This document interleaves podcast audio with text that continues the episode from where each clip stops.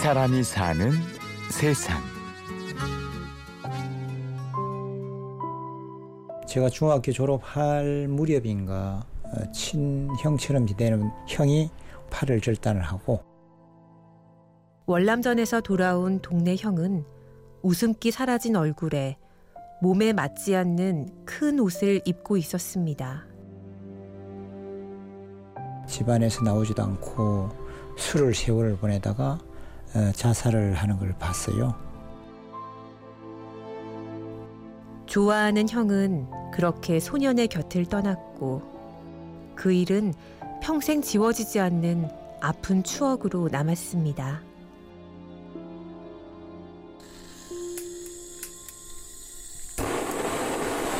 손가락은 바다에서 시리콘을 붓고 열을 가해가지고 지금 제작이 돼 나오는 이렇게 식히게 되면은 손가락이 돼 나와요. 저 손같이. 서울 종로구 원남동 사거리에 자리 잡은 작은 가게. 커다란 통유리 너머 모양도 크기도 각기 다 다른 의수와 의족들이 진열되어 있습니다. 그 내가 28살인가 그랬을 해에 이 자리 지금 있는 이 자리에서 오픈을 하게 됐죠. 대한의수족 연구소장 이승호 씨. 어렸을 적 동네 형을 잃고 아파했던 그 소년입니다. 공교롭게도 어떻게 인연이 되려고 하다 보니까 이런 일을 하게 됐습니다. 음, 거의 40년 됐죠. 40년 되고 두 발로 걷고 두 손으로 물건을 짚는 일. 누군가에겐 당연한 이런 일들이 쉽지 않은 사람들이 있습니다. 바로 팔이나 다리를 잃은 절단 장애인인데요.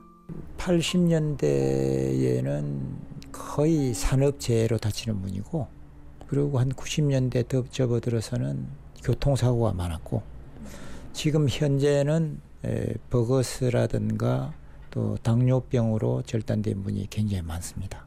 피부 암 질환으로 절단하는 분이 많고 처음 이 일을 시작할 때까지만 해도 승호 씨에게 가장 중요했던 건 돈이었습니다. 기술을 배워서 안정적인 삶을 살고 싶었죠.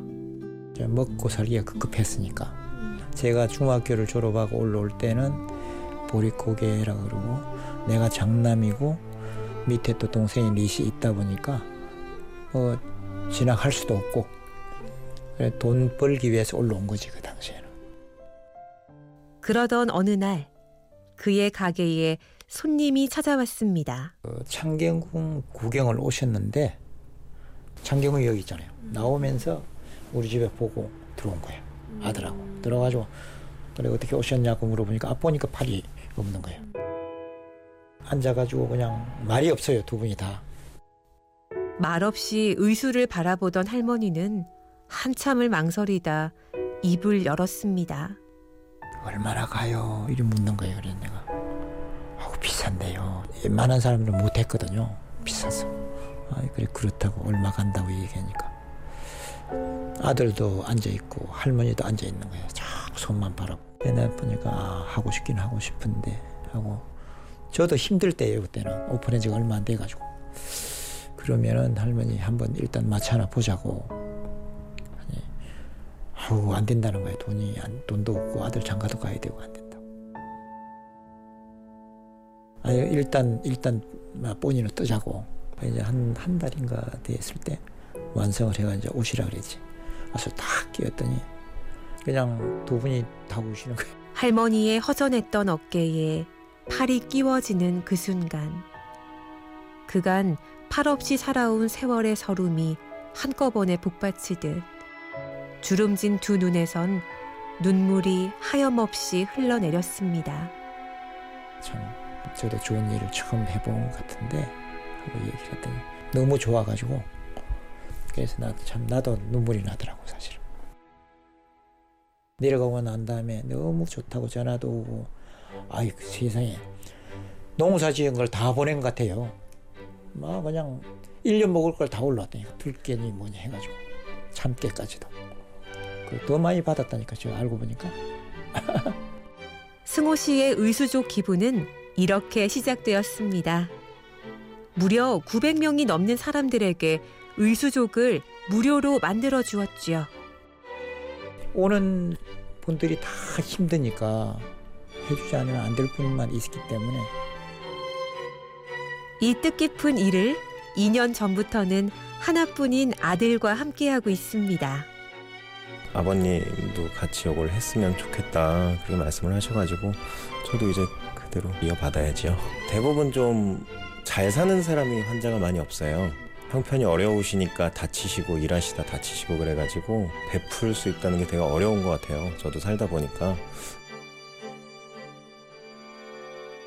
그간 승호 씨가 절단 장애인들에게 선물했던 건 단순한 의수족이 아니었습니다.